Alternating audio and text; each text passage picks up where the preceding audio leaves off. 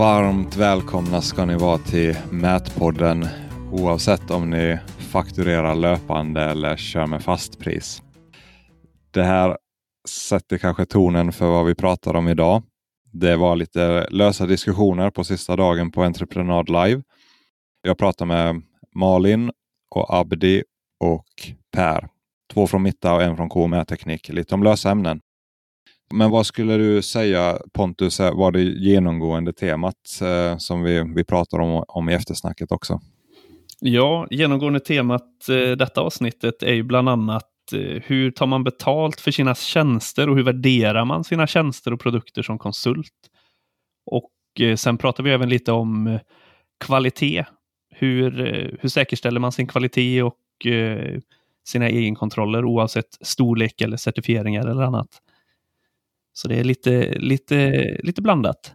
Ja, stora och viktiga frågeställningar, men vi kommer in på dem på intervjuerna och sen resonerar vi lite om de tankarna. Så här kommer intervjuerna. Nu kör vi!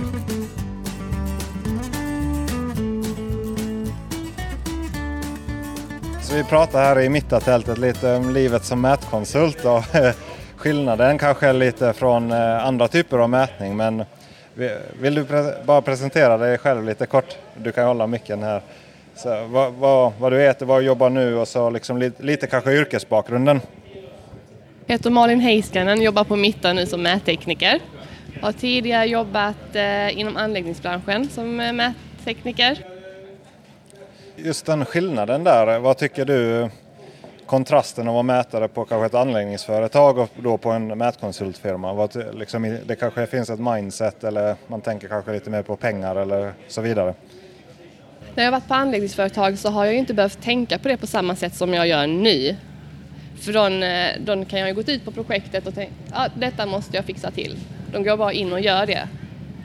Och sen tänker jag inte på tiden. Det är liksom bara att man kan jobba med det man... Alltså, ja. Ja, men exakt. Man, jag känner igen det där. Man kan ju lägga till tid. Nu när man har olika kunder och man sitter med olika modeller, då måste man kanske ha lite mer tid. Man kan inte hoppa fram och tillbaka. Du måste ha lite mer struktur och koll på vad du håller på med och vad du gör. För, eh, och sen det du nämnde med revideringar, hur mycket kan man lägga för att fixa till modellerna? Så att inte tiden springer iväg. Visst är det så att man måste hålla koll på sin tid också? Liksom ja. här, man kan inte vänta hela veckan och sen bara, just det, vart... Nej. Nej, de får dela på tiden där lite. Sen är det här med finslipet också. Man, man blir man vill ju alltid att det ska bli, bli bättre. Hur mycket kan man sitta och finslipa en modell? Ja, och jag vet inte om ni känner, vad, vad, tänker du Abdi där kring eh, det här ämnet, liksom att man jobbar på mätkonsultfirma? Nej men alltså det är väl, jag tror medvetandet av att allting kostar gör ju också att man tänker lite mer liksom. Det är ingenting som är gratis, varken licenserna eller instrumenten och allting så att det måste ju åtminstone gå plus minus noll. Och samtidigt så måste man ju veta hur mycket man lägger ner samtidigt hur mycket man fakturerar. Så ibland är det att man lägger ner mer tid än vad man fakturerar för man kan inte skrämma iväg kunderna heller. Hur tänker ni där? Det här fenomenet upplever jag att när jag börjar göra modeller så säger någon modell, okej okay, det är en eh, husgrund sådär och så är det lite fundament och så. Så första gången jag gjorde modellen tog den två dagar att göra. Så, så blir man lite bättre, så här, då är man ju typ junior, superjunior, helt grön. Alltså när man, man fick fart på det så tar det kanske säg, sex timmar, åtta timmar. Och sen nu eftersom jag kanske är lite templates, jag kanske bygger med, liksom har lite mm, dynamiska modeller och grejer så kanske jag gör samma på två timmar. Men om jag fakturerar två timmar, men hur får jag betalt för den kunskapen? Och sen, men medan jag vet att det finns fortfarande juniorer som sitter och gör en modell och de tar 16 timmar, så de drar in mer pengar till företaget och kunden märker ingen skillnad. Hur, hur, hur har ni några tankar, tankar kring det? Alltså hur tänker man? Och då kommer man till, vad är det här jobbet värt? Precis. Vad, vad tänker ni kring det? Man måste ju ha någon form av fingertoppskänsla där. Eh, som sagt, man kan ju inte bara, så som du säger, för med tiden blir man ju både bättre och snabbare och då får man ju ändå ha någon mellanvärde av att kanske inte lägga de få timmarna men ändå inte... För det kan ju också vara så att om en junior skriver alla sina timmar att kunden inte kommer tillbaka. För det kan ju också vara att det, det kan ju få det som en konsekvens att kunden tänker att men vet du vad, jag kan hitta någon som gör det här mycket snabbare. Och då försvinner en kund helt plötsligt där. Så man får ju ha en fingertoppskänsla och känna efter lite. Hur mycket ska jag lägga? Hur mycket ska jag inte lägga? Är det värt det? Är det inte värt det? Så det är väldigt mycket sådana grejer. Men upplever ni att, alltså pratar ni om det på företaget, liksom hur, man ska tänka kring fakturering? För jag tyckte det var en aha-upplevelse när jag jobbade, att jag fick hjälp. Alltså i början så bara, ja men du måste tänka, alltså du är konsult nu, du måste liksom tänka kring faktureringen. Alltså Eh, hur, hur avrundar du? Ja, du kan inte skriva 45 minuter, alltså 45 minuter är en timme. Och vi har minimidebitering på två timmar där jag jobbade då. Alltså att, eh, hur, hur lär man sig det tror ni? Jag skulle säga att jag är väl inom inlärningsprocessen när det kommer till att faktorisera. Jag brukar fråga mina kollegor för, om råd, alltså hur de, för de har jobbat mer inom eh, konsult. Där är jag lite annorlunda. Där tänker jag, hade jag själv kunnat betala för det här? Det är ju bara en sund fråga till att ställa sig själv att okej, okay, den här modellen kanske är lite mer avancerad, men skulle jag betala för tre dagar kanske? Nej, det skulle jag inte. Ja, men var skulle det vara lämpligt? Vad skulle jag själv kunna tänka mig betala för något sånt här? Så jag tror ställa sig frågan själv och så nära hjärtat som möjligt och vara lite brutal mot sig själv sätter det lite i perspektiv. Jo, men inte utmaningen. Jag tycker utmaningen är så, för jag tänker alltid så, ah, det, är, ah, det, jag är inte så duktig, jag är inte så duktig. Men så märker man ändå att jag har nog lärt mig ändå någonting på tio år. att eh, liksom, eh, ja, men nu, nu när jag vet att eh, man kan göra en sak på två timmar, då, om jag skulle betala för någon, jag vill ju hitta den personen som bara tar samma peng och gör det jätteeffektivt. Alltså, eh, pratar ni på KO liksom eh, mellan varandra? Hur lång tid tar det här för dig och så? Ja, inte precis. Alltså, jo, man kanske har en eller två kollegor man pratar med sådär som någon är lite vassare än vad man är och någon är lite mer nybörjare. Så man hittar ju någon mellanläge däremellan. Sen kollar man ju alltid liksom, i värsta fall om man sitter där med en, vad ska man säga, en knivig situation, då, då tar man det till ledningen till antingen Matthew eller till Kim och kollar, okej okay, vad, vad känns sunt? Liksom, för man kan ju inte skrämma iväg en kund heller. För det, det, man får ju ha en fingertoppskänsla där. För det är som sagt, det kan ju få antingen den ena upplevelsen eller den andra. Antingen kan det bli skitbra så kan man ju följa med i fler projekt och vara med och alltid göra modeller. Eller så blir man bortskrämd. Ja. Om man tar lite relaterad fråga där, alltså kring modellbyggande. För flera jag pratar med nu, jag pratar med Digitize och så jag hörde prata på Leica-tältet kring det att en eh, säljaren där, han sa att vissa företag har skapat som modellgrupper, alltså modellhanterings eller modellbyggargrupper. Alltså traditionellt så gör ju utsättaren, så man gör både fältarbetet och maskinmodellen. Vad har ni för tankar kring det? Alltså hur gör ni på era företag och eh, har ni någon uppdelning kring det eller är det mätaren, alltså fältpersonalen, den som har totalstationen och GPSen och utrustningen som också gör modellen? Och ser ni någon att det börjar bli någon uppdelning kring det? Men det är väl olika. Vi har ju, på K har vi ju vissa människor som kan modellhantering och det där liksom ut i fingertopparna. Så att vill man ha lite snabbare återkoppling så finns ju det. Och där är det också som sagt jag, jag har ju ett litet sätt där, jag känner ju som sagt vissa i, i branschen som jag har jobbat med tidigare. Jag har en ganska nära vän som håller på med det här heltid, det här med modellbyggande. Så jag brukar ju ta väldigt mycket tillbaka till honom och fråga hur, hur mycket skulle du kunna tänka dig fakturera för det här?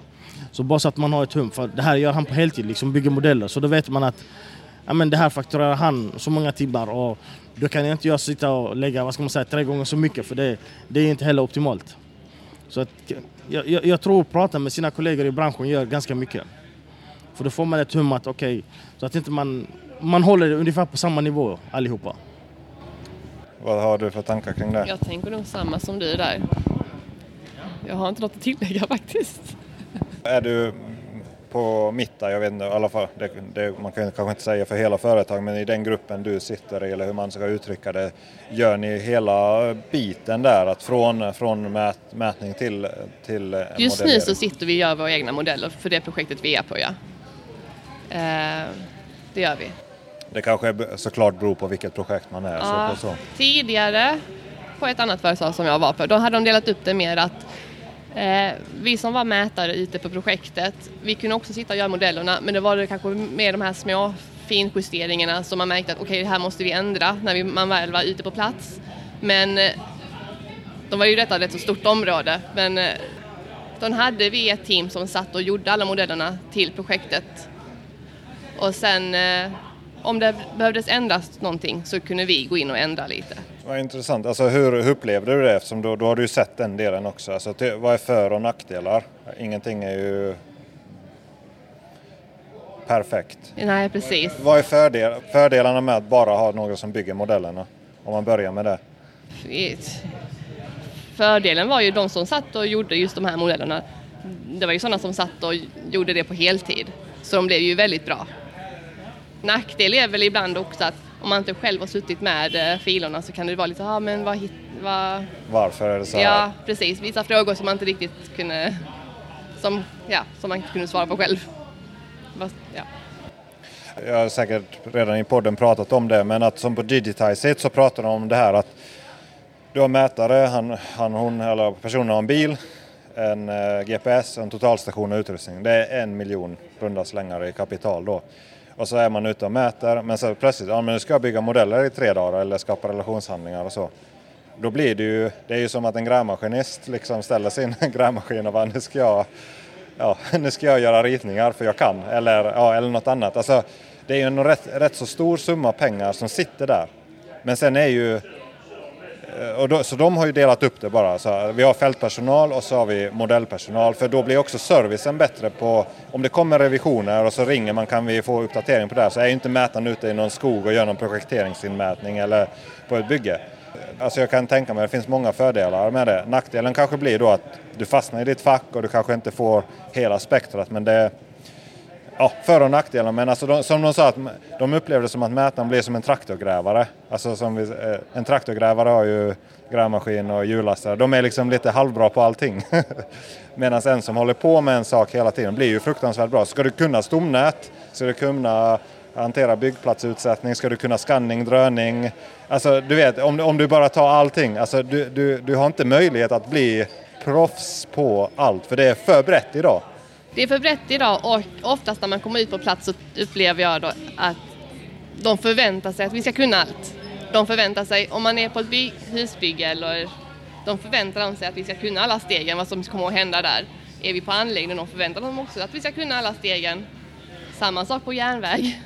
Och det, det, det är rätt så omöjligt. Nej, för som mätare måste ju också veta hur man ja. bygger det. Ja. Eller hur? De Precis. förväntar sig, ja men de det är, sig. sätter vi underkant sula där, vi bygger, ja. ja. vi sätter ballasten imorgon. Vad, vad, man de förväntar ju sig att vi ska kunna alla deras steg, alla deras termer. Men de tänker ju inte hur stort område vi egentligen har att jobba med. Nej. Och det är utmaningen som mätkonsult framför allt, alltså för då förväntas du nästan vara... Konsultlivet är ju det. Att är, du, är du på samma firma, du känner alla, alltså du har mer relation och man, man vågar berätta om vad det här kan jag inte. Sen är det väl... Jag tror man lär sig ganska mycket genom att vara ambulerande också. För då, då ser man ju ganska mycket. På en förmiddag kanske då ett anläggningsjobb, på eftermiddagen så kanske då ett husbygge. Så att man får ju en bredare kunskap på så sätt. Sen är jag väldigt tacksam för Kim och KO för där har man ju ändå möjligheten. När jag började så var det att jag fick möjligheten till att visa det jag var bra på samtidigt så fick jag ett utrymme för att lära mig. Då, då var ju också det här med internutbildning ganska viktigt. Så att eh, jag tror att varje företag och vad ska man säga, ledningen i varje företag måste ju kolla efter och fånga upp sin personal. Att, vad har du för intresse och vad vill du? Liksom, man kan inte bli bra på allting men väljer man ut en eller två grenar så kan man få ut ganska mycket av det. Här måste vi ju ha med, vad, vad var det han hette? Per Nord. Per Nord ja. ja. Per, du måste, vi måste ju höra dina tankar om det här. Vi pratar om konsult, alltså vara mätare typ på ett anläggningsföretag eller ett företag där du har både entreprenaden och eh, mätningen jämfört med att vara mätkonsult. Ja. Det blir ju lite annat tänkesätt och kanske faktureringsgrad och allt sånt där. Vad har du för erfarenhet? Du är gammal i gamet där. Ja, jag har jobbat både offentligt på en kommun och sen har jag jobbat privat sedan 2008. Och det är, det är arbetsmässigt så är det tämligen likartat. Lite mer olika arbetsuppgifter på den privata sidan jämfört med den offentliga. Men att därmed arbetstempot och inställningen är en stor skillnad.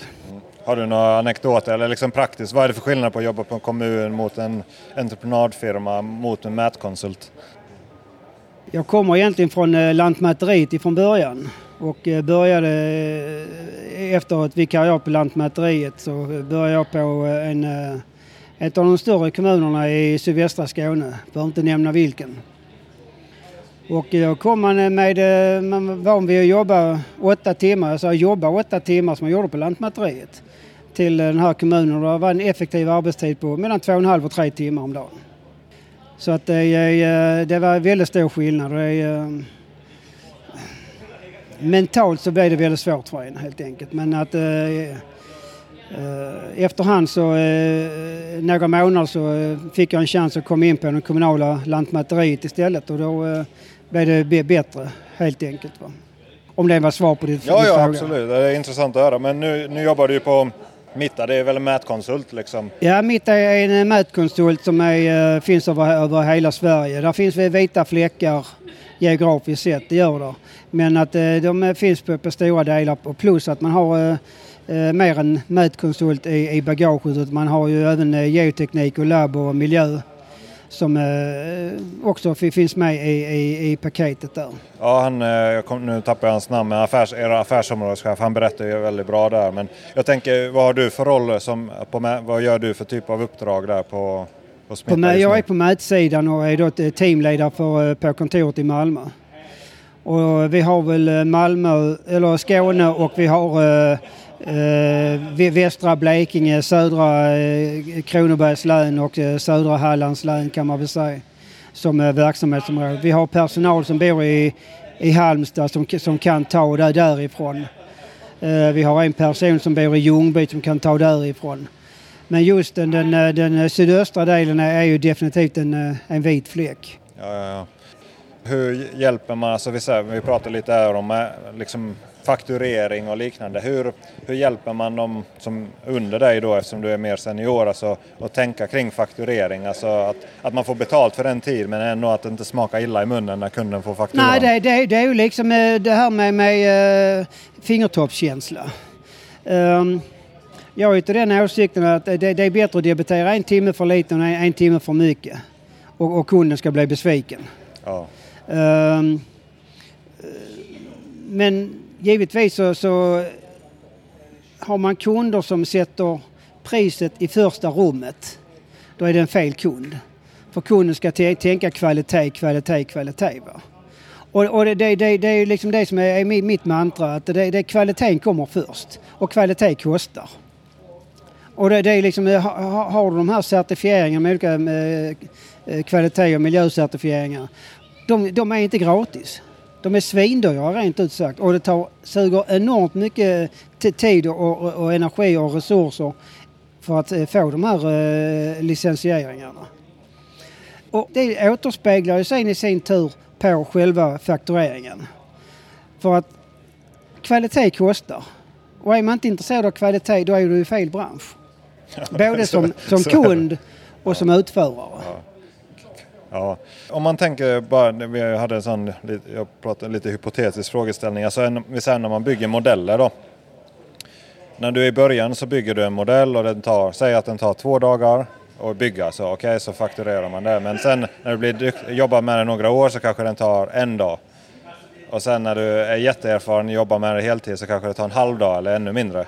Hur, hur ska man tänka kring faktureringen där? Liksom att en junior, alltså man fakturerar all den tiden de lägger, vilket kanske kunden inte alltid, de har ingen aning om ibland vad det kostar. Jämfört med en som är väldigt duktig på det, producerat högre värde på en kortare tid. Hur tänker man kring att ta rätt betalt? Jag, jag, förstår, jag förstår precis eh, hur, hur du menar. Där är jag utav den åsikten att där, där får man ha eh, ett, ett, ett mellanting. Eh, är det en nybörjare som ska göra någonting, ja då tar saker och ting längre tid. Eh, men du debiterar inte hela tiden. Så enkelt är det. Eh, sen är det det också att har du en kund så vill du ha ett långvarigt förhållande. Precis som du, som du är gift så vill du ha ett långvarigt förhållande för det, det, sen blir det dyrt. Um, och det, och det, det, det, är samma sak när, när det gäller förhållande till, till en kund. Alltså, jag, jag har, har, kunder som har, jag har haft i 20-25 år. Och det är liksom, eh, de bryr sig inte om vad, vad det kostar för det är inte det som är intressant. Det intressanta är vad får de? Och de får det i tid. Det, det, det är hela tiden det, det, det som är, det, är den, eh, den springande punkten. Alltså, men sen eh, sådana här gamla kunder, de, de, har ju ett förtroende också. Det är ett förtroendekapital som är uppbyggt. Och det, det kan du rasera på två minuter. Om, om du inte sköter dina kort rätt eller du överdebiterar eller debiterar luft. Och det, det finns ingen anledning att göra det. För att det har jag sagt till eh, alla i personalen här. Ni ska vara lika rädd om kundens pengar som du ska vara med dina egna privata. För det, det, det, det slår dig i baknacken förr eller senare om du överdebiterar eller debiterar luft. Och det finns ingen anledning att göra det. Hur, hur eh, hanterar man, alltså, eller tänker du kring de som är mer seniora eller gör saker snabbt? Höjer man timpengen istället? Att okej, okay, vill du ha den mätaren så kostar de X och vill, de erfarna kostar en och en halv gånger mer eller blir det att de producerar eller är det att man, man bumpar upp liksom, ja, men de gör jobbet snabbare men eh, ja, det är värt så här mycket? Alltså man får se, se lite grann på vad, vad det är för typ av projekt också. För viss, vissa typer av projekt kan vara besvärliga. Eh, som kräver eh, en, en, längre erfarenhet för att kunna lösa på, på ett smidigt sätt. Och är det då en som är förhållandevis ny, ny i branschen så, så, tar det givetvis längre tid och framförallt så måste den här personen kanske hämta in eh, information och erfarenhet från sådana som har varit med lite längre i, i tiden istället. Och eh, då tar det givetvis eh, lite längre tid men det är samma sak där som jag sa innan att eh, det, det, är bättre att debitera en timme för lite än debitera en timme för mycket. För vill du behålla den här kunden och det är, det är en bra kund så, eh, som hela tiden matar med nya projekt. Det är, jag förstår vad du menar. Alltså det, som sagt. Ja, det låter som en väldigt bra Alltså i liknelse med en långvarig relation. Är det är min åsikt, ja. men sen vet jag att det finns ju givetvis andra som eh, resonerar på ett annorlunda vis och ska eh, kräma ur så, så mycket som möjligt. Va? Och det, det är, eh, men då, då, tycker inte jag man har, har ett sunt förhållande till, till, till sin kund. Och, och där, där, kan jag ta en anekdot också på en, en, en gammal kund som eh, av, en, av en tillfällighet eh, hamnade hos, hos en annan konsult. Och fick ett, ett pris som var långt uppe i skyarna. Och sen gav, gav jag ett pris på när han insåg att, att jag var back in business. Och det var ett helt annat pris som skilde sig enormt mycket från det han hade fått. Och det, är, ehm, ja, det innebär ju att eh, han flyttade över allting till, till, eh, till mig igen helt enkelt. Va? Eller till, till vårt företag igen helt enkelt. Och det, det är återigen där att det är eh, skomakare har blivit en läst. Ja, eh, intressant där när du är teamleader och har sett lite längre perspektiv också på hur hjälper man nya att hantera fel som blir? Alltså för det blir ju fel alltså som man mäter och förr eller senare gör man fel och ibland är det ju lite större fel och jag vet i början man, man mår riktigt illa nästan, alltså man, när man, man har gjort fel. Hur hjälper man mentalt liksom nya att hantera fel eller, och eh, på ett bra sätt och bevara kundrelationen också? Ja, det, är, det är inga problem alltså. Vi har en, en, en rejäl piska på kontoret som vi använder emellanåt. Gör du fel så är det tio rapp.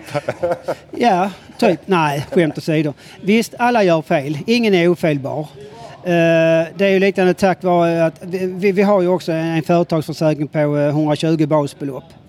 Det täcker in ganska mycket. Uh, men det, man lär sig av sina misstag. Sen är det också det som jag nämnde innan med kvalitet. Vi har möjlighet att kunna bygga in väldigt många kontrollpunkter eh, i, ett system som gör att man undviker många av de här felkällorna. Kända felkällor. Men det kan bli galet i alla fall. Och då är det eh, återigen eh, det här att man måste veta vad det är man gör. Och inte bara busa på och, och, och, och tro på att eh, handenheten eh, är helt rätt. För det, det, det som man har lagt in i handenheten kan vara fel. Och det spelar ingen roll hur rätt det är i förhållande till handenheten. Så man måste liksom ha, ha, ha eh, kontrollsystem uppbyggda längs hela vägen och ha, ha eh, kontrollplaner på, på, eh, på, sina ritningar. Veta att man, ha, man har, har, har rätt ritningar, rätt handlingar, senaste handlingar, godkända handlingar. Eh, informationsutbyte med, med, eh, med uppdragsgivare, informationsutbyte med de som man stöter på, andra ÖV som man stöter på, VA, el, ventilation, eh, markentreprenörer. Alltså hela tiden ha eh, utbyte med, med, med de andra ÖV så, så, att man eh, hela tiden spelar på samma planhalva. Det är jätteviktigt är det. Det, det låter som det, vi måste göra en separat avsnitt om kvalitet inom mätning. Hur man just hanterar, för just att göra ett praktiskt, alltså det finns ju en del företag där alltså man har ISO-certifierade hit och dit men det är mest ett papper. Men sen att omsätta det till i verkligheten så det blir någonting som man använder faktiskt som ett verktyg när man jobbar. Det, det är ju en annan fråga men eh, det är ju otroligt effektivt om man kan ha det. Ja. Där har vi eh, eh, byggt upp gamla modeller på, på hur man ska göra. Vi använder ett, ett system som heter SPG Geo.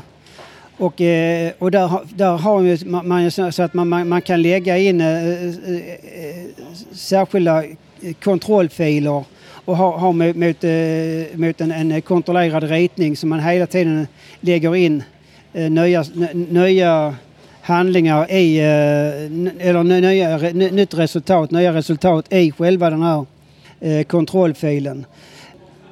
Likaså är det så att när man får in Eh, nya ritningar, nya handlingar, att man ser till så att de gamla handlingarna hamnar i en egen katalog, gamla handlingar. För att det är saker som är utsatta efter de gamla ritningarna. Men då ska de harmonera med varandra ändå. Va?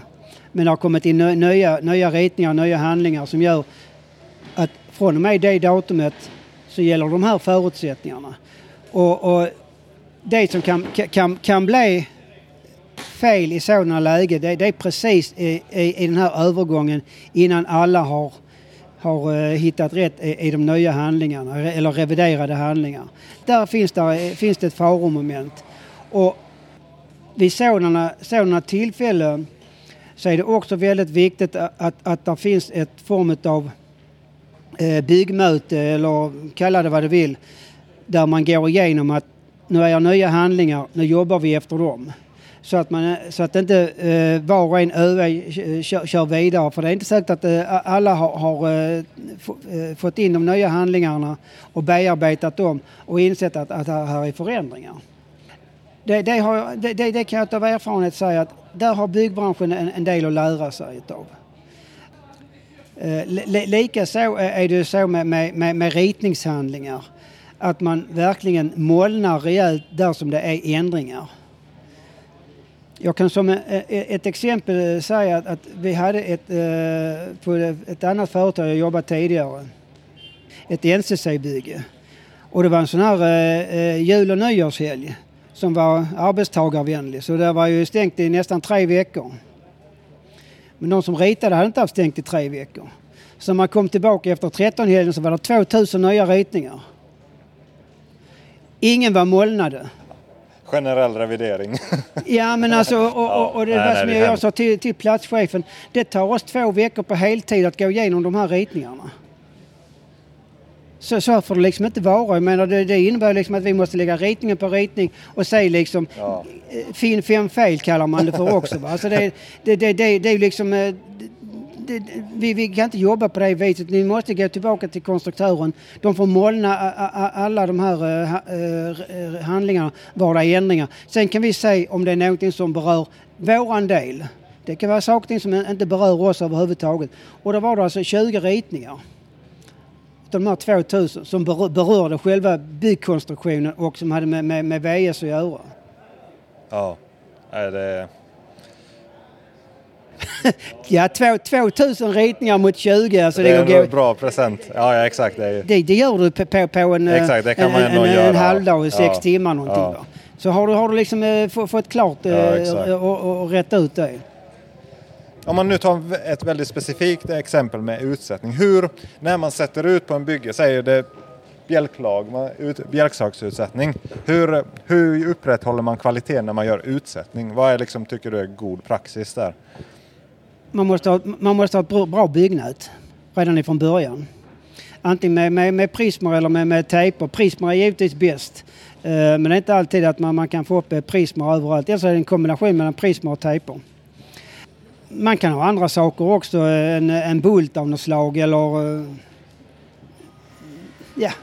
Alltså no, no, no, någonting som är, är liksom spektakulär som är, sticker ut kan man säga. Va? Men säg att man har det och så när man gör själv, man har etablerat och man har bra eh, uppställning och så. Själva processen att sätta ut. Ja, och se- sen... eh, Hur man får med sig allt man skulle sätta ut. Hur, hur, att ingenting har hänt under uppställning. Det är att man har med sig i, eh, i sin handenhet. Man har med sig de, de- de ritningar som, behövs i, i handenhet. Eller om man har en koordinatfil eller vad, hur, hur man lägger upp det. Det är upp till var och en eh, hur, hur man vill, vill jobba. Va? Så att det, det, det är eh, huvudsaken är att man har med, med sig det, det, det som man ska ha med sig ut i, i, i handenheten. Och sen eh, sätter man ut eh, det, det som man ska eh, med, med de markeringarna. Di- Dilemmat är, är om, om det är en våt platta. Våt betongplatta. Eller våt... Eh, Filigran. Våt ja, filigran är hemskt. Ja, precis. Eh, då, då, då, då får man ha en, en borrmaskin och sen så borra, borra små hål och sen så try, trycka ner någon, någon, någon, spik av något slag där så att man kan eh, Ja. återidentifiera. tar givetvis lä- längre tid va? Men en utsättning som inte syns, den tar ja, längst jo, men tid. det, det, det blir ju lite grann så att har du en platta, ja då får du gå före med en PSA-kvast och, och sopa vatten och då måste det vara två personer. Och sen får du gå med, med en brännare efteråt för att bränna, bränna det torrt. Och sen kan du markera och det innebär istället för att man markerar eh, eh, 20 punkter eller 10 punkter på, på, på, eh, per minut så gör du kanske en på två minuter. Det, det är liksom... eh, Det är, eh, vädrets makter, där, där måste man liksom hela tiden hålla en god, en god min med dem. Nej. Syns det, inte så, syns det inte så finns det inte. Nej men, nej, men så, så är det bara. Har du, eh, har du en torr platta så är det ju jättelätt och går jättesnabbt att sätta ut. Va? Sen har du armeringsjärn som är i vägen så får man gå och böja undan dem. Eh, kan vara eh, upplag på plattan så man får göra en ny uppställning för att man ska kunna komma åt det man ska. Så att det där, där, där är ju, men å andra sidan sitter man inte ensam helt enkelt. Där finns andra ÖE på, på ett bygge också. Va? Oftast är, är det ju så eh, att man har fått en dag till, till- sig. Och att på den dagen så ska du hinna sätta ut det, som man eh, har um, som, som ska sättas ut på, på just det planet. Och det, det, det brukar, brukar räcka. I normalfallet om de vid normalväder. Ja. ja, men då fick vi lite tankar där. Upplever du som att ni är med i planeringsprocessen? För det du sa att ja, ni brukar få en dag att sätta ut. Hur, hur ser du till att ni får den dagen i planeringen i projekt? Är det, du, du kanske känner dina, de du jobbar med och har den relationen men jag upplever det som på min erfarenhet av byggen och många som jag pratar med upplever att mätaren är bortglömd enhet. Man har bokat betongen, man har bokat kranbil och man har bokat allt annat. Och så just det, vi behöver mätare också nu. Jo, ehm, där ligger en hel del i det, det du säger. Men jag brukar säga som så att ju tidigare vi kommer in i en byggprocess desto bättre blir det för alla parter. Och fakt, faktum är att eh, de flesta av våra kunder eh, bjuder in oss re, redan på ett tidigt stadium. Och då dryftar vi bland annat de här sakerna. Det är ju jättebra. Men att det, är ju, och, då, då, eh, då kommer man överens om det att när de har gjutit, dagen efter är det eh, mätfirman som, som ska dit och sätta ut och sen två dagar e- efter gju- gjutning, ja då kommer resten dit då. Det brukar fungera vä- vä- väldigt bra. Men då låter det som att, att komma in tidigt och säga att alltså, vi behöver, behöver det här. Ja, det brukar fungera väldigt bra och, och det är ju eh, platschefer som eh, finns ute på bygge idag. De har ju som regel börjat eh, längre ner i skalan, antingen som eh, betongare eller, eller snickare eller, eh, eller eh, någonting annat. Va? Och sen har de gått vidare till arbetsledare och sen platschef. Så de har varit med, de, de, de vet ju processen. Va? Och, och, och det innebär ju också att de, de, de, är är väl införstådda med, med hur eh, hur eh, arbetsgången är. Och, och det, därför så, så brukar det inte bli några större bekymmer med just den biten. Det, det låter som det du sa tidigare, att hitta rätt kunder att jobba med är det viktigaste. Jo, jo men, jo, men, jo, men herrejösses namn, man, man, bör- man, behöver inte, eh, man behöver liksom inte göra saken svårare än, svårare än vad det är. Va? Men visst händer det, det andra också liksom att det, det, det där med utsättningen, ja visst tusan, det var någonting vi glömde ja. Och det är, och visst, det händer att man kommer in fem i tolv också. Och det blir, inte, det blir inte riktigt bra, men man kan göra det bästa av situationen. Ja, och har man en kundrelation så hjälper man ju såklart. Så om du har en kund som kanske inte är så välplanerad och så, hur, hur skulle du lägga upp ett sådant samtal? Eller hur, hur tänker du kring det för att hjälpa dem liksom och tänka att hallå, vi finns ja, också? Jo, men, jo, men det, är inte, det är inte särskilt svårt egentligen. Jag, jag bara säger att så här vill vi ha det. Va? Svårare så är det inte. Ja, var tydlig. Oh ja, det är det. man måste vara jättetydlig. För att är du inte det från första början och, och, och sätta ner fötterna att, för att vi ska kunna leverera den kvaliteten som, som, som vi vill leverera som, som, som mätteknikerföretag så vill vi att det ska vara på det här viset. Och, och det, det, det, kommer gynna dig som kund i slutändan utan bekymmer. För det, det, det här innebär i praktiken att, att vi, vi tar över ert ritningsansvar. För vi är de enda som, som, som kan säga ifall det är kollisioner mellan ritningarna. För det är ingen som, som annars som, som säger det. Vi, vi kan säga det. Eftersom vi, vi jobbar både med VS och med, med el och, och med uh, byggkonstruktion. Så vi, vi kan säga var, var det är, om, om det är kollisioner och flagga för detta i tid. Och det, det, kan, det kan handla om um, jättestora pengar. Och där kan jag dra en anekdot också på, på ett storbygge jag hade för ett antal år sedan. Så sa platschefen till mig, ja den här månaden har du sparat 540 000 till, till företaget. Just för att saker och ting som var, var i kollision med varandra på, eh, med ritningarna. 540 000. Om man sen överdrev eller inte, det vet inte jag. Va? Men eh, det var ju... Men det, det, är väl en bra upp, uppskattande kund då, alltså som förstår sakers värde? ja, ja, jag menar om det nu stämmer att det är över en halv miljon, jag menar det är ju... ja, det är det gånger 12. Det, det är alltså är, är, är ett bygge för, för flera hundratals miljoner så är det kanske en piss i Mississippi. Va? Men, men eh, det innebär ju ändå att, att eh, eh, tidplanerna kan, kan hållas uh, något sånär. Du behöver liksom inte stoppa upp uh, gjutningar, du behöver inte stoppa upp någonting utan du, du, saker och ting kan ju flyta fortfarande enligt tidplan. Och tidplanen är ju det är ett levande dokument men kan ju ändå uh, ha eh, gummiband i sig. Mm. Ja, det, ja, det här är spännande. Jag hoppas Per att vi kan göra ett separat avsnitt någon gång. Per. nu har vi pratat. Eh, nu har vi fått till en halvtimme med dig här så det, det, det var jättekul. Så ska vi se när om eh, våra kollegor här har ätit färdigt så ska vi ja, få prata lite annat. Ja, exakt. Ja. Men, men, om man vill ha hjälp av Mitta då, hur, liksom i din region, hur går man tillväga då? Ja, det är till att kontakta oss antingen via telefon som jag inte kan utan till men det kan jag eh, berätta här nu. Då är det 076 418 28 29 eller per.nord mitta.se så är det eh, så får vi tag på oss där eller ta gula sidorna. Eller någon, någon annat eh, medium. Så finns det adress där så är det lätt att få kontakt med oss. Skulle vi inte svara med en gång så, eh, så ringer vi upp när, när eh, vi har möjlighet. Det är väldigt förtroendeingivande anda du, du har här. Jag känner, liksom, det känns som du andas kvalitet i det jobbet ja, du erbjuder. Ja, så det är ja. härligt att höra. Tack för att du ville vara med. Ja, tack själv. Och där fanns ju också Pontus lite intressanta tankar om eh, från Malin och Abdi och Per då. Ja, det gjorde det. Det tycker jag. Det var lite sånt eh, slumpmässigt eh, intervju. Jag fick övertala dem till att intervjuas och sen stoppa upp micken i ansiktet på dem. så, så, det blev lite mer spretigt. Men jag tänker själv, vi har ju pratat om många av de här sakerna så här efteråt. Man hör ju nästan min tankegång växa fram mellan eh, intervjuerna. Att eh, det liksom kommer fram eh, det här vi har pratat om efteråt. Men jag tänker det här med eh, fakturering, eller hur, hur värderar man sin tid? Det är ju ändå på något sätt, vi gör, gör ju det här inte bara för att vi tycker det är roligt och eh, för att det är tekniskt intressant, utan det är trots allt att försöka leva på det. Och få någon form av lönsamhet i det också som företag. Då. För det är ju en problematik som jag upplever det, att hur värderar man sin tid? Framförallt från junior till senior. För man blir ju bättre och bättre som jag pratade om i avsnittet.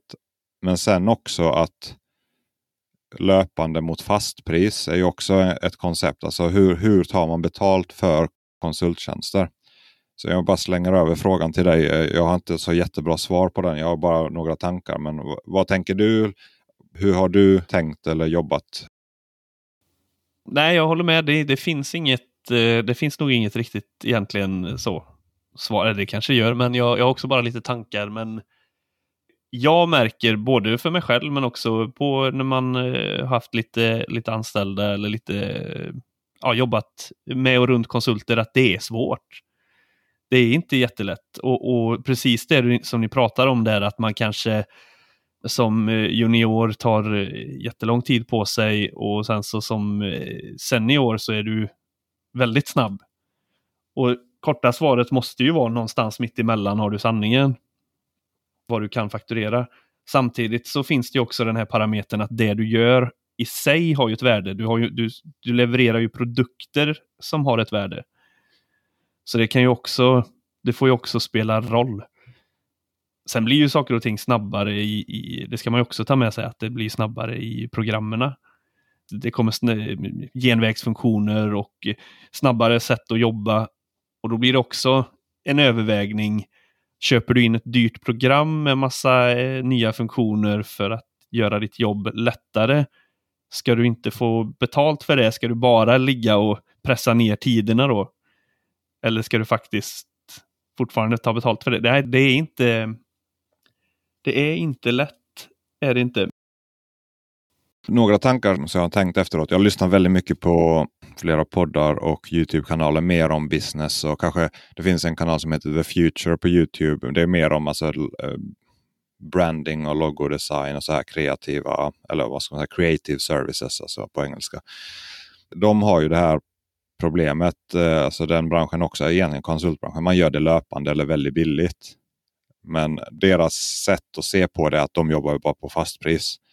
Kunden bryr sig inte om du handritar dina trianglar om vi tänker så i ett eh, terräng, terrängmodell. Eller om du trycker på en AI-knapp och den genererar en perfekt modell på en sekund. Han vill ju ha en, en terrängmodell efter bygghandlingarna eh, i sin maskin. Och, eh, och vem som gör den är ju egentligen inte i hans intresse. Han vill ha en bra resultat och han vill veta vad det kostar. Det är ju det som är med konsultbranschen. att om du ska köpa en bil så bilsäljaren kommer inte, ja ah, men vi handlackerade den här, det tog liksom hundra timmar att göra det. Och vi, alltså du vill bara, vad kostar bilen? Jag jämför mellan de här bilarna, eller i affären. Alltså du har ju prisskyltar nästan överallt i samhället. Men i konsultbranschen så är det, jag vet inte, vågar jag byta konsult? Jag vet inte vad det kostar. Eh, tänk om jag får någon dålig eh, prislista jag, jag är jättenyfiken på hur lång tid tar en maskinmodellstyrning om vi kallar det eller en filer från en, en omgång från pdf till maskin. Hur lång tid tar det mellan firmorna? Ja, exakt. Alltså det skulle man kunna koka ner. Jag, jag skulle kunna säga liksom, alltså i alla fall me mellan en eh, halvdag och en dag tar det, säg en eh, enklare, alltså upp till 1000-2000 kvadrat utan problem. Så jag säger en dag så skulle jag nästan, då skulle jag inte ens bry mig att titta på projektet. Man kan ge ett fastpris också.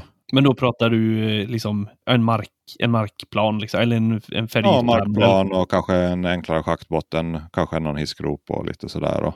Ja. En kommentar på det från, eh, som jag tänker på direkt då, det är ju en grund det är ju egentligen inte storleken på grunden som spelar roll. Du kan göra en grund som är 100 000 kvadrat, men är den enkel i sin mm. uppbyggnad så går det superfort.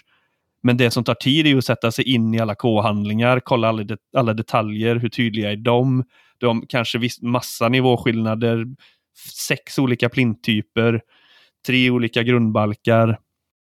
Jag håller med, men det balanserar ju sig ut också. Alltså du, du får ju en man, man, kan ge förutsättningar. Bara får jag DVG så tar det så här lång tid. Får jag en EFC-fil så tar det här så lång tid. Alltså, du, du flyttar ju risken. Vi tar ju ingen risk som konsult om vi bara säger vi tar betalt för den tiden det tar. Nej, så är det. Du lämnar ju all risk på kunden. Sorry, du vet inte vad här, hur lång tid det tar för mig men eh, du får betala för det. Jag vet inte heller själv hur lång tid det här kommer ta för en. alltså det är det man förmedlar med ett löpande pris på något sätt om man kokar ner det. Tänker jag så här lite, lite förenklat. Alltså tar du ett fastpris säger du jag vet vad jag gör. Visst, eh, jag ger och tar lite. Klart du får ju titta kanske på projektet. Det, det får man ju göra. Liksom. Du kan inte göra Västlänken. Liksom. eller en tunnel eller, eller någon jätte, jättekomplicerad grund. Men ändå, du kan ju titta på ritning, ett ritningspacke lite sådär ögna igenom. Det här tar mig en dag, det här tar mig två dagar. Ja, efter några år så har du ju lite känsla för det. Det har du ju. Och som företag borde du kunna det. Ja. Du bygger upp en erfarenhetsbank, så si och så, så lång tid tar det, bam, du får ett pris här.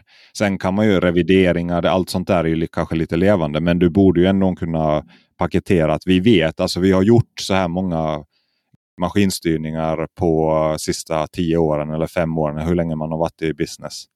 Alltså Problemet är att man kanske många inte följt upp det där. Man, man har inte en Excel-lista eller någon databas över alla projekt man har gjort, hur lång tid det tog.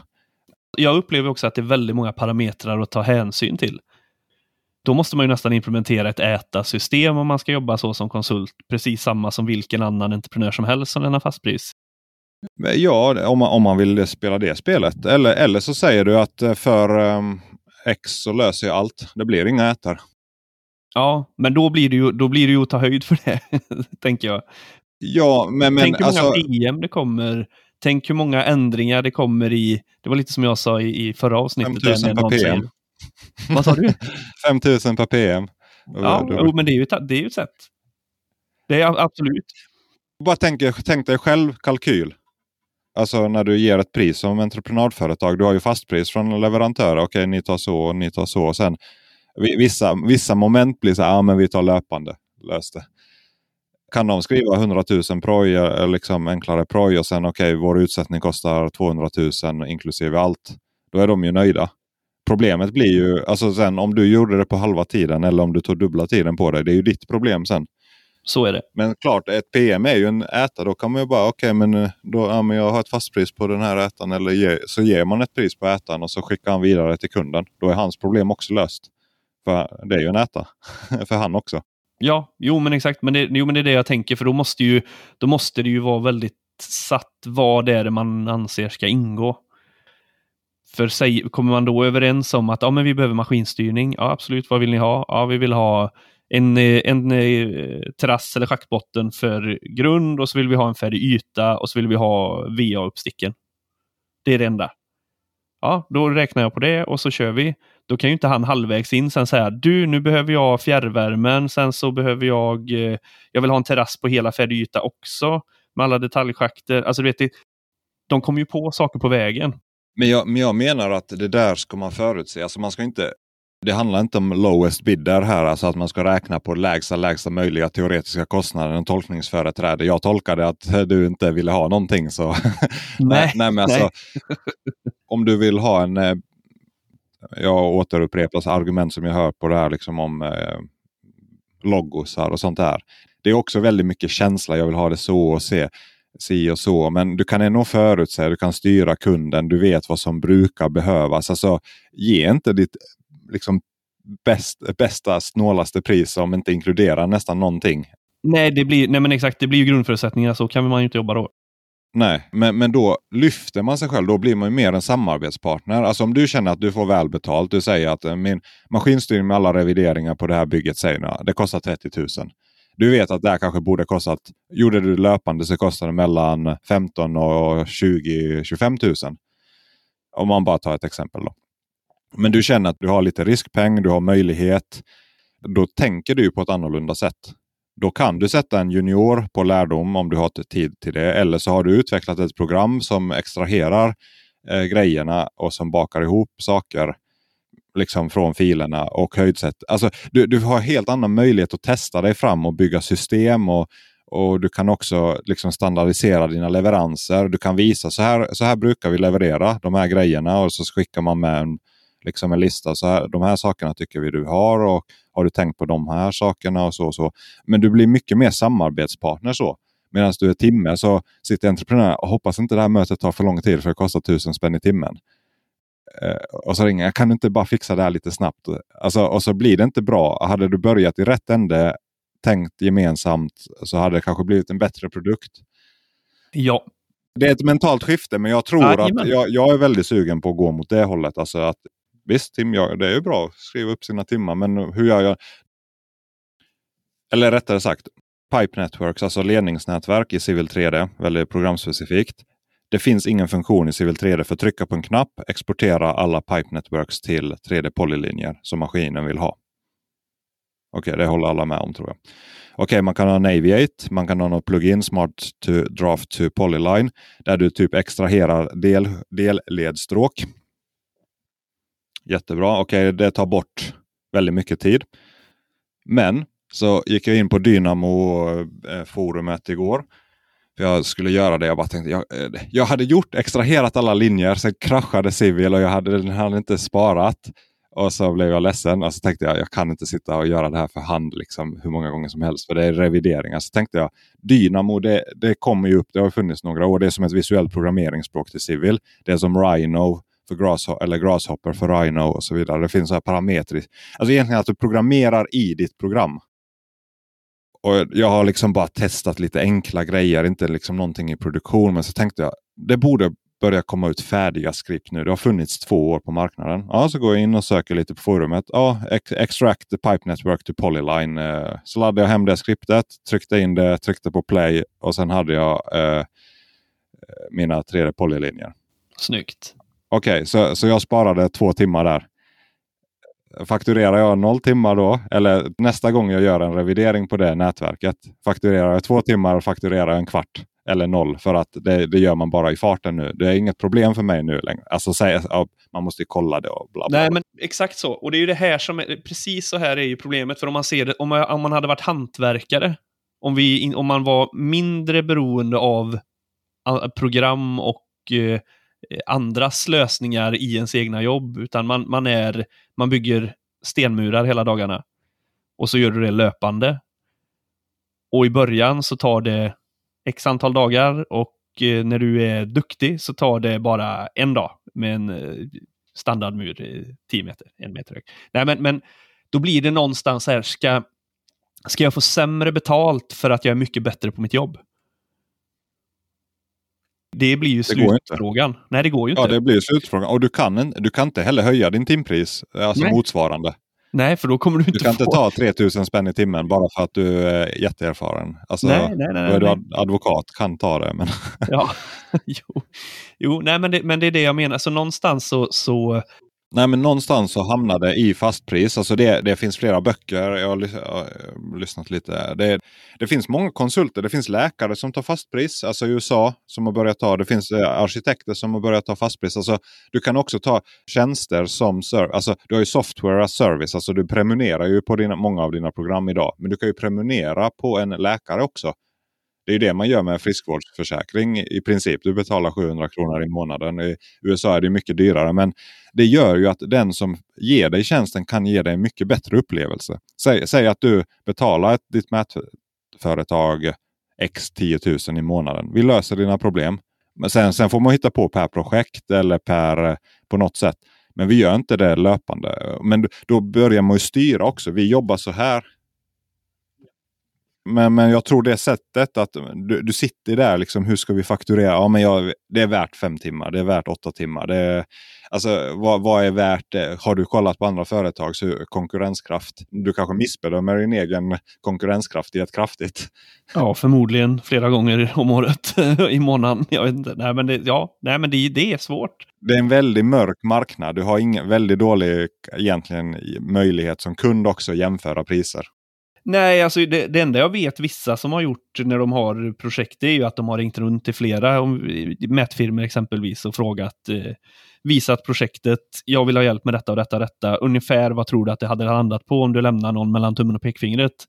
Mm. Det är deras sätt att ta tempen. Och så märker de då att någon sticker ut, någon är superbillig. Då kanske han är, är väldigt desperat att få jobbet och sen så är någon jättedyr. Ja, det var ju... Nej, och så hittar man någon där mittemellan. Sen är det väl inte ett överflöd på mätfirmor kanske där man befinner sig, men, men det är ju ett sätt att göra det på. Eh, sen eh, om det blev så eller inte i slutändan, Det vet de ju inte bara för att de hade ringt runt och, frågat om en mellan tummen och pekfingret-budget. Men nej, jag, jag, men, men jag, tänk, jag tänker också så här, om det är någon som lyssnar på podden som eh, brukar ta in olika konsulttjänster, de får väl gärna mejla in och säga vad de tycker. Om de hade uppskattat ett fastprisupplägg eller inte. Ja, det hade ju varit väldigt intressant om det är någon entreprenör eller någon som beställer mättjänst med. Även om ni är mät, alltså ett mätföretag och lite mer hur ni tänker från er ända då. Så man kan bidra till diskussionen. För, det, för jag vet inte hur det är med dig, men jag eh, tar ju sällan in någon konsult på timme. Jag eh, kör ju mestadels eh, mot kund själv. Så jag vet inte. Men, men, men bara på den här kvarten, 20 minuterna, så, så eh, jag köper argumenten. Det är inte alls eh, omöjligt att eh, fler konsulter börjar gå åt det hållet med tiden.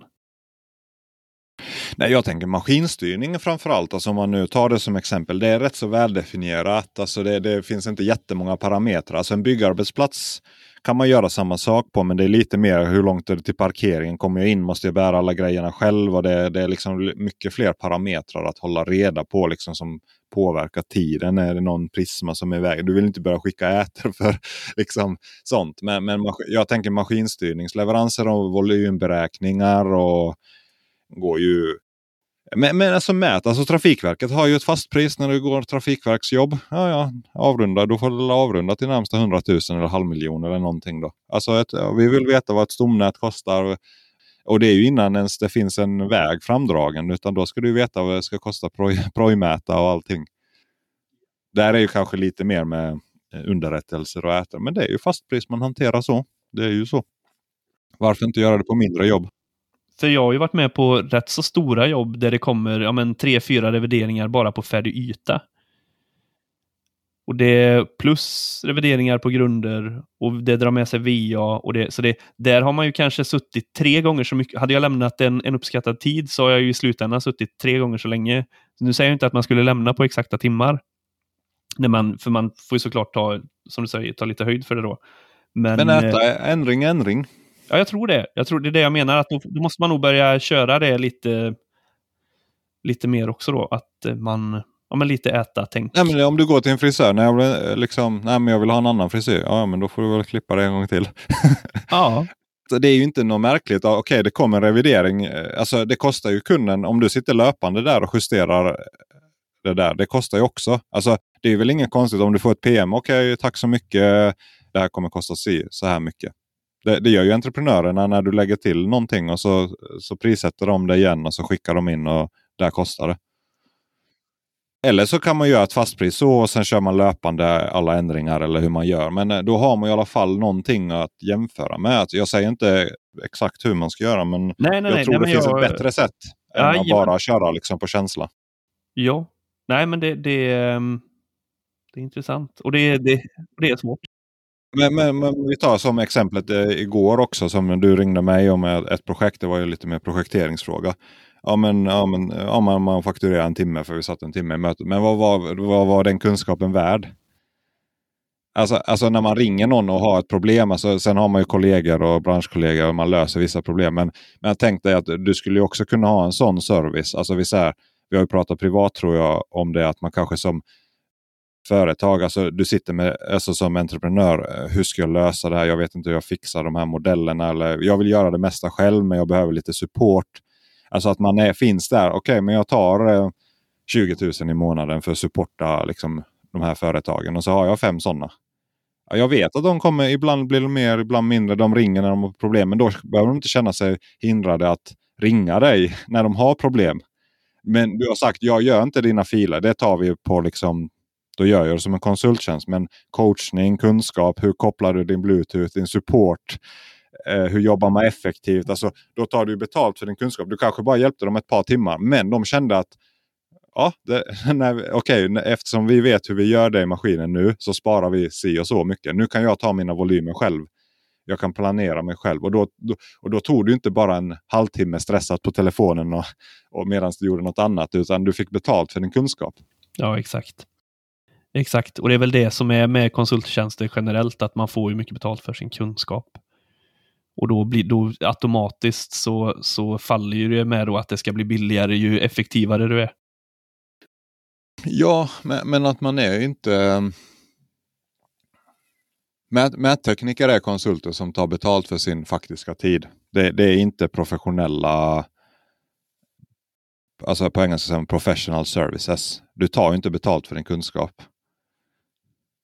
Du betal, tar betalt för den tid det tar dig att knappa ihop en leverans. skulle jag påstå. Alltså om man, eh, du tar inte betalt för eh, värdet av det du kan. Sen kan man inte alltid ta det. Det är ju när det är bra konkurrens och grejer. Men så då, alltså. Men just, just som mätare, om man tänker fältmätning, där, är ju, där finns det ju en annan svår parameter när man har lämnat lite budgetar. För, och många, alltså de flesta byggen vill ju ha en uppskattad peng. Det bruk, man brukar ju få räkna på det. Men eh, det ska man ju också veta, till exempel utsättning pålar. Ja, det är så här många pålar, det tar ungefär så här lång tid så får du en, en eh, snitt, ja men jag kan sätta alla de här pålarna på en dag. Problemet är att projektet, där har de styckat upp det så du kan bara sätta 15 pålar åt gången. Så det blir eh, 12 besök på det här bygget. Det kan du inte lösa på 8 timmar. Du kan inte fakturera 8 timmar för att vara det 12 gånger och sätta ut 15 pålar åt gången. Det blir också en sån parameter hur... Ja, nej, men, men jag, jag förstår vad du tänker. Eh, och det Ja. Ja, det beror på. Det, finns, eh, ja, men det, är, det, finns, det finns flera vägar att jobba än att bara köra löpande timmar och hålla på och ja. bråka med det. Löpande funkar nog bra på många sätt. Och har man ett väl fungerande samarbete, man har ett bra etablerad kontakt och man har den, så why not? Det är jättebra. Men eh, för vissa saker, eh, återkommande saker och som är väldigt tydliga, det tror jag finns ett bättre sätt på. Per då. En eh, typisk skåning. ja, det var härligt att höra. Jag tänkte, vi har ju pratat om många saker, men kvalitet han betonar vikten av Det är dels kommunikation och dels kvalitet och så vidare och ISO-standarder och följa sina standarder och så vidare. Jag tänkte om man kokar ner den till någonting praktiska punkter för mätare som inte har ett ISO-system i ryggen från sitt företag. Utan eh, man kanske jobbar på liten firma eller som själv eller som an, utsättare på anläggningsföretag, vad som helst. Om vi bara spånar här, vad, vad skulle vara praktiska kvalitetssaker som man eh, skulle behöva tänka på? Så att man får lite handfasta råd. som mättekniker tänker du? Ja. Ja. Men man, först får man väl koka ner det till lite vad, vad finns det för vad finns det för risker med mitt jobb? Vad, vad, kan, bli, vad kan bli fel? Och rada upp det, för det, det är väl några viktiga grejer. Jag tänker, alltså, han pratar väl lite där om eh, koordinatsättning, eh, filer, alltså när du vrider in och koordinatsätter handlingar. Att ha några kontrollpunkter som du alltid lägger in och kollar, ligger detta rätt? Eh, sen om det är det kanske varierar från gång till gång. Jag, för, jag förstod det som att han hade, de hade något fast system på det. Jag vet inte riktigt. Men att en invridning inte är klar när den, när den säger transformation genomförd i Geo. Utan en invridning är klar när du har kollat den mot någonting som du vet stämmer rätt i världen. Skärningar i baslinjer eller du vet de här, de här baslinjerna är korrekt invridna. Lägg på dem uppe på din nyinvridna handling. Kolla, jo men det stämde bra, då är invridningen klar. Då har du gjort mm. en dubbelkoll, för det är ju grunden till all din mätning på bygget. Är koordinaterna fel så kommer ju allt bli fel, hur du än strävar mot nollor. Så det, det är väl en sån eh, viktig första grej innan du ens börjar rita dina, om du gör egna utsättningsfiler eller om du ska, innan du åker ut eller innan du börjar sätta upp dina prismer eller vad som helst. Alltså, det är ju grunden. Mm. Ja, det är väl det med god mätsed att en mätning är ingen mätning och kontroll, kontroll, kontroll. Det, ja. Det, ja. Det. Nej, men, men jag tycker det med dokumentation där ska man inte underskatta på vridning. För alltså när saker blir fel så går man ju tillbaka till dokumentationen. Jag har sagt det för mig. Alltså jag, Trafikverkets dokumentationskrav är fantastiska och även HMKs krav. Om du följer dem så ha, har du fullständig spårbarhet från allting finns det du har gjort om du har gjort det efter standarden. Det är så standarden är uppbyggd. Om en mätning, om någon behöver granska ditt resultat så ska någon med mätningsteknisk kompetens kunna följa liksom varje brödsmula ner till eh, en, en eh, längd av vinkel eller en, en GPS-signal. Mer eller mindre. Och, och, även med filer. Alltså jag tänker det att när man får filer, alltså bara har det eh, enkel mappstruktur in, att man lägger in alla sina mejl, alla sina filer, datumordning och en sån rutin. När man börjar vrida in att jag börjar skriva ett litet dokument, alltså det är ett litet PM, men eh, kalla det bara för ett Word-dokument där du skriver jag fick den filen då eh, av den personen. Påstår den här kvaliteten. Alltså nej men typ nybyggnadskarta, eh, ja, liksom vilken kvalitet det har.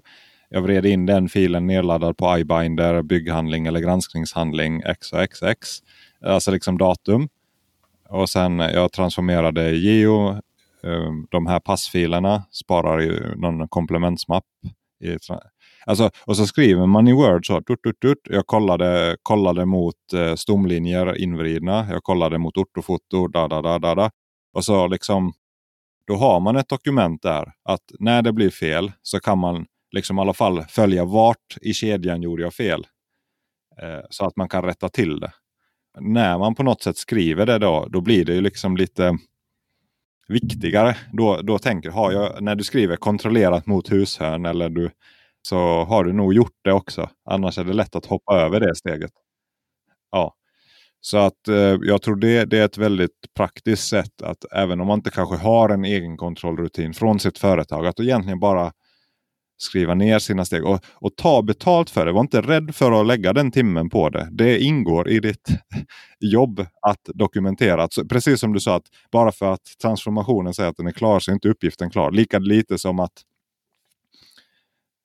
en mätning är klar när den GP, handdatorn säger att du har en koordinat. Det, är inte, det betyder inte att mätningen är klar.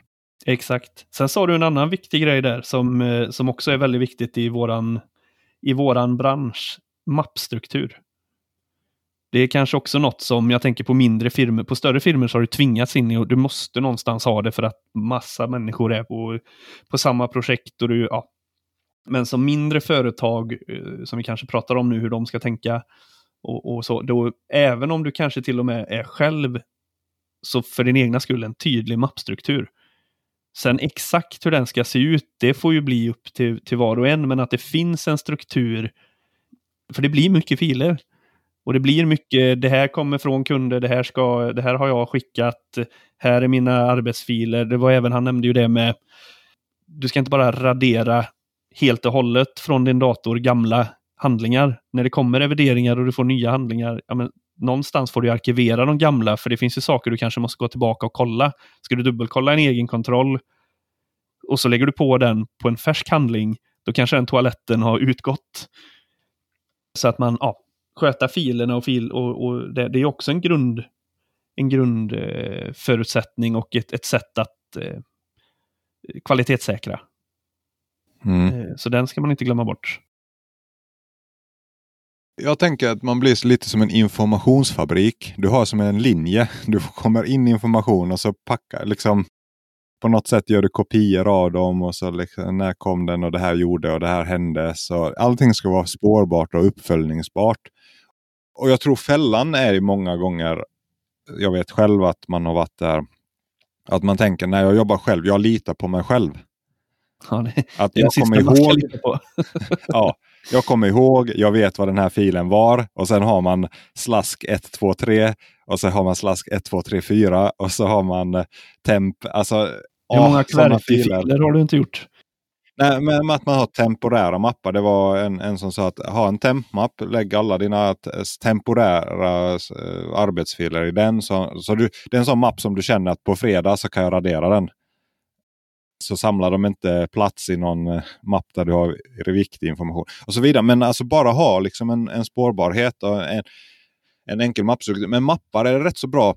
Tänka, när du har mer, mer än 57 filer i en mapp så är det dags för en ny mapp.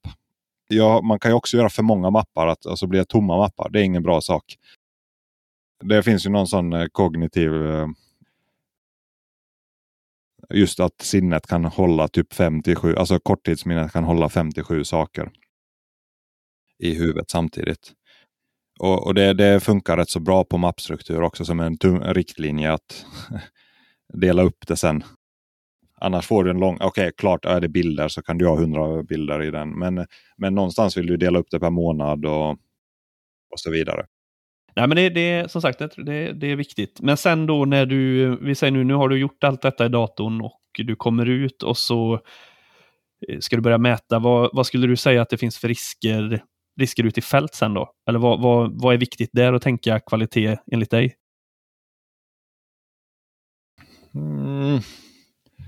Nej, det är väl spårbarhet. Alltså, jag tycker det är viktigt att eh, till exempel på totalstation fylla i vädret eh, och temperaturen. Även om det kanske inte spelar någon roll, även om du inte korrigerar dina mätdata och sådär. Men det, det, ska ju finnas med. Förr skrev man ju handbok, fälthandbok. Det är ju före min tid då, men det är väldigt bra. Eh, på byggarbetsplatser skriver man ju dagbok fortfarande. Eh, det regnade jättemycket och sen ser man dagen efter att det var sörja så tog det extra lång tid och så vidare. Så är det ju med mätningar. Det är, är det jättekallt eller är det jättedåligt väder? Det påverkar ditt mätresultat. Ja, så är det. Um... Hur vet du att punkten som du har lagrat är rätta? Eller punkten du har satt ut rättare sagt? Nej, det, dels så vill man lagra det man satt ut, så att man mäter in det, alltså bara ja, loggar den punkten så det blir som en sån egen kontrollfil om man kallar det för det. Det här var innan, ja, det är det fel att kalla det mitt upplysta tillstånd. Nej, det är lite självgott att säga. Men eh, när jag satte ut, jag, jag, jag, gjorde aldrig kontrollmätningar på det jag satte ut. Jag, det skulle jag aldrig gjort idag om jag skulle satt ut med totalstation. Jag skulle, alltså rekommendationen är ju att eh, du kan, ju, du kan ju riva ner din station och sätta upp igen, men du kan ju mäta från samma station också. Men att du egentligen du tar av dig mentala utsättarhatten och så tar du på dig din kontrollhatt och så mäter du in 10-15 procent av dina utsatta punkter en gång till. Alltså in, inte att du loggar punkterna när du sätter ut dem. Det ska du göra. Men sen mäter, när du har ritat dina kryss och allting så tar du slumpmässigt 10-15 procent av dina punkter, mäter in dem. Då får du lite eh, statistisk kontroll. Det är så det ska göras enligt HMK. Och sen kan man anpassa den procenten efter hur allvarligt det är. Är det bultgrupper eller är det... Ja, det beror på hur, hur noga det är. Men det finns en sån tanke. Och den toleransen som skiljer sig där, den kan du faktiskt göra någonting med. Den kan du redovisa. Och då finns det kravställningar för hur stora diffar du kan tillåtas mätas där. Och mäter du från samma station så blir det ju tajtare och har du en annan station så blir det lite slackare. Men samtidigt så får du har du en annan station så får du en kontroll på din stationsetablering och nät och sånt. Jag skulle nog säga att eh, liksom sätta upp den en gång till och mäta in den. Och vill byggaren betala för det? Nej, kanske inte, men det, det är lite som allt annat. Vill man att ens läkare gör rätt jobb? ja, nej, nej men exakt. Alla vill ju att det ska bli rätt. Och det var precis det jag skulle säga också, att, att utan att kontrollera sina bakobjekt efter att man har satt ut så har du egentligen ingen aning om vad som, om det har hänt något med stationen på vägen. Men det är ju ett sätt att göra det ja, så som du säger det också. också ja. Alltså mäta in sig, alltså efter man etablerat att man nollar mot ett prisma och sen typ lagra den och sen i slutet så kollar man mot den också så, såklart. Ja, för då, då har du liksom hela kedjan och vet, då kan du säkerställa att ingenting har hänt med din station. Man, man ska ju få in det tänket om någon säger, hur vet du att din station inte har rört sig? Hur vet du att din punkt är rätt? Hur vet, alltså, hur vet du att eh, ditt nät är rätt? Hur, hur, vet du att... Det är det man får tänka sig att kunderna ställer sig frågan. Hur vet jag att du vet att du har gjort rätt? Ja. Och de dokumenten... När du står i domstolen och någon frågar ut dig varför eh, bron föll så vill du kunna säga att oh, det var inte mitt fel i alla fall. Nej, fy. Ja, nej men det, det, det, som sagt, vi har ju pratat om detta innan, men det är, det är väldigt viktigt och det är väldigt, eh, jag, jag, tror också tyvärr, av egen erfarenhet också, att det slarvas mycket med detta. Så är det. Och det kanske löser sig med ett, eh, ett rimligt fastpris på jobbet. För man springer där och vill inte att det ska kosta skjortan för kunden och kunden tittar snett om du springer, springer och mäter samma punkter igen nu. Vad håller du på med? Exempelvis. Jag har ingen aning, men, men eh, jag tror att det kan vara en bidragande orsak till att, och det är i alla fall en bidragande orsak till att jag i, i ja, men då och då har slarvat med mina egenkontroller, det är att man har känt sig stressad eller man känner att saker drar ut på tiden, nu blir det dyrt för kunden och så bara snabbar man på, ja, det är nog rätt och så drar man vidare. Och det, det, i slutändan så är det ingen som uppskattar det. Nej, och det är väl det som är med mätning att oftast blir det bra. Det är väl det med sannolikhet att, att det, det, är ju en eh, standardfördelningskurva. Så du får, eh, ja, oftast blir det ju bra men det är ju det, är ju det som dina kontroller gör att det, de gångerna, om det är en gång på 20, alltså 5% av gångerna, när det blir lite större fel, att du fångar upp dem så att du kan flytta ut de gångerna dina, ja, så att du inte sitter där. Om man eh, avslutar den diskussionen där. Vi har fått lite lyssnarbrev, tre stycken här, men jag hinner inte eh, läsa dem alla. Men jag tänkte ta en kort fråga här faktiskt från eh, Jerry Wikner uppe på NCC Umeå. Relaterat till maskinsystemen här. Jag vet inte om du vet eh, svaret på det här. Vi, vi på NCC Umeå funderar varför det tar så lång tid innan det kommer stöldskyddssystem på maskinstyrningssystemen. Typ att alla märken gör så att när maskinen slås på så måste man knappa in en PIN-kod för att både skärm och tallrikar ska starta upp. Ja, det var en sån fråga. Kan man göra det i Leica till exempel, du som har jobbat på Leica? Nej. Det... Eller i något maskinstyrningssystem som uh, du känner till? Jag har, aldrig, jag har aldrig hört om detta innan. Det var ju en... Uh, det kanske finns, men det var ju en väldigt... Det är ju väl en bra idé. Att man har, ja. alltså som en PIN-kodslösning Just för att du inte bara ska kunna plocka av det och, och koppla in någon annanstans och tuta köra. Det, det kanske var ett väldigt bra tips till alla där ute som håller på att programmera. Ja, nej, men vi får följa upp med maskintillverkarna då, ja. de, eller systemtillverkarna. Det, det, enda jag vet är ju att man har jobbat med, med hårdvaru, alltså fysiska lås på till exempel GPS-boxen och, och alltså sådana saker att du, du, så att du inte lätt ska kunna eh, dyrka upp luckan och eh, plocka ut GPS-boxen exempelvis, då, då, sätter du, då har du som ett litet fäste som du klickar i och som är ett lås på då så att inte du ska... Men, men annars just... Men det gäller ju egentligen, alltså man bara tänker att borde man inte kunna hård, alltså som totalstationen som blir stulna också, att Finns det inget sätt att göra dem obrukbara utan en kod när man startar upp? Nej, eller men exakt. Det är faktiskt, eh, det är faktiskt ingen dum idé. Bilar har ju det oftast, då, men bilar är ju billigare än totalstationer många gånger. nej, men det är ja. samma prisklass på bilar och Ja, nej men det, jag tycker inte det låter som en dum idé alls. Det är ju, för då minskar du ju eh, lite lockelsen med att sno den här mätutrustningen också. Mm, om du inte kan sälja den bara. Ja, det, då är den ju värdelös. Så... Intressant. Ja, nej, men det var en fråga vi får kolla lite vidare på. Men det finns flera här. Vi får, det får bli till nästa avsnitt om eh, hur det är att vara ny mättekniker och erfarenheter kring det. En sån fråga. Men har ni, har ni tankar eller liksom kommentarer eller vill följa upp diskussionen och föra in era tankar här i podden så, så ska ni såklart skriva. Man kan skriva på LinkedIn eller mejlen eller så vidare så delar vi med oss av de tankarna. Och man kan också diskutera kanske ämnena på LinkedIn där under eh, avsnittet. Så kan man kanske, jag tycker så här. Ja, bra. då vet vi. Nej, men alltså, då kanske man kan ha en liten diskussion där då, kring ämnet. Ja, precis. Gött, men det blev lite snack av det här också. Ja, det blev ju det. Alltid lika trevligt. Vi ses nästa gång. Det gör vi. Tack för att ni lyssnar. Ha det gott nu.